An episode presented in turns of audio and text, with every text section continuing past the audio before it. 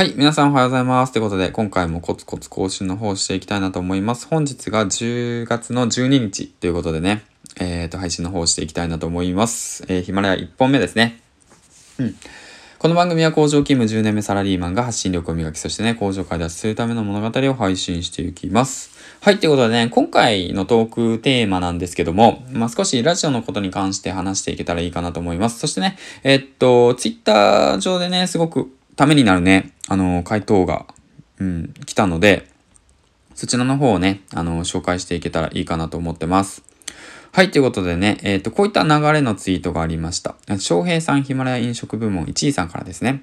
そうか、ラジオ攻略は余談をあまり入れない方がいいのか。でもそもそもトークラジオやりたいし、フリートークは力を入れたい。古いかしらということの回答に関して、大丈金さん、ヒマラヤスタイフパーソナリティさんが、こういったコメントを上げております。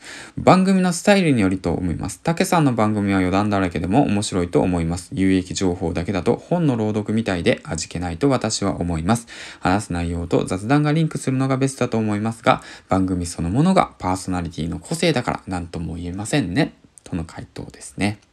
はい、ということで、そういったコメントに関して翔平さんがこのように挙げております。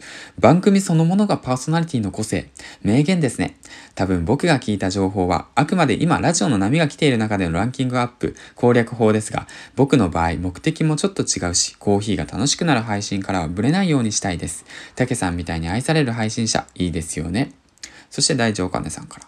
ヨッシーさんは雑談より有益情報と繰り返し同じことを言うのが良いと言ってましたから、自分のスタイルですね。詳しく説明したいのでしたら、雑談少なめ。皆さん興味を持ってもらいたいなら、雑談からコーヒーにつながればいいのかなと思いました。翔平さん。僕の場合取り扱うトピックによっても変わりそうですね。自分のスタイル確立するために頑張ります。ありがとうございます。そして太陽さん。私も今日、それめちゃめちゃ考えていました。以下省略。省略。大長金さん、今村さん、太陽さんは雑談が魅力だと思いますが、そして太陽さん、ありがとうございます。ということで、えっ、ー、と、この一連の流れを見ていて、あのー、すごい名言出ましたね。うん。お金大事さんの名言。えっ、ー、と、番組のスタイルによるとパーソナリティの個性だから何とも言いませんよね。ということで、うん。番組そのものがパーソナリティの個性。これですね。うん。そうなんですよね。番組そのものがパーソナリティの個性で、自分の話したいことを話してもいいんですよ。パーソナリティの個性で。だけれども、だけどもですよ。それが、もし誰も聞いてくれない状況だったら意味がないんですよね。うん。だからこそ、その、リスナーさんが聞きたいなって思える情報を出してきつつ、その自分の話したい話を出していく。うん。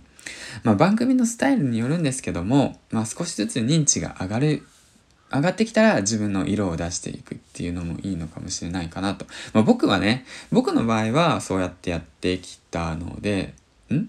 違うな。僕の場合は違うな。僕の場合は数を打ってたな。うん。最近ね、いろんな情報が交差していく中ね、まあ振り返るんですよね。自分はどうやってここまで上り詰めてきたのかなと。どうやってランキング16位に上り詰めてきたのかなと思ったら、あのー、まあいろんなね、こうやった、あのー、悩みとかね、あの、人それぞれの回答があって、すごい、あの、どれもね、すごい有益なんですよね。有益っていうか、まあ、その参考になるんですけど、まあ僕自身何を、うんと何で登り続けてきたかなと思ったら、その、えっ、と、とにかく数打ってきましたね。うん。とにかく数を打つ。そして毎日更新する。うん。こちらが結構大切で、あとはまあ SNS を利用して告知していくっていうことですね。うん。そういったことをね、僕はやってきました。うん。まあ、人それぞれね、えっと、いろんなやり方があるかと思うんですけども、まあ、こうやってね、その、まあ、岡根さんが言ってたように、その番組はパーソナリティの個性ですよっていうことをね、意識しながらね、今自分の配信は一体誰に向けて話してるんだろう一体誰が聞きたいのかなと思ってるのかなっていう。うん。そういったことをね、考えながら放送するのがいいんじゃないでしょうかということをね、改めて思ったんで、そういったことを話していきました。はい。ということで、えー、っと、今回、えー、っと、コメントに選ばれたのは、ドゥルルルルルルル、じゃんってことで、これ完全に小さなパクリなんだけど、2歳のイルバナイルータ、えー、ということでね、前回の放送からかな、切り替え大切ですね。最近切り替えがうまくできてなくて反省していました。嫁コンサル羨ましいということなんですけども、うん。2歳さんもね、あの、嫁コンサルしてみてくださいよ。うん。自分の配信どう？って言って、あの、人に聞いてもらうってこともね、一つの、えー、っと、なんていうのかな、あの、新しい配信になるきっかけなのかなって思ってます。はい、ということで、まあ、サクッと5分話してきたわけなんですけども、うん、今日もね、一日頑張っていきましょうね。はい、ということで、えー、お仕事、いってらっしゃい。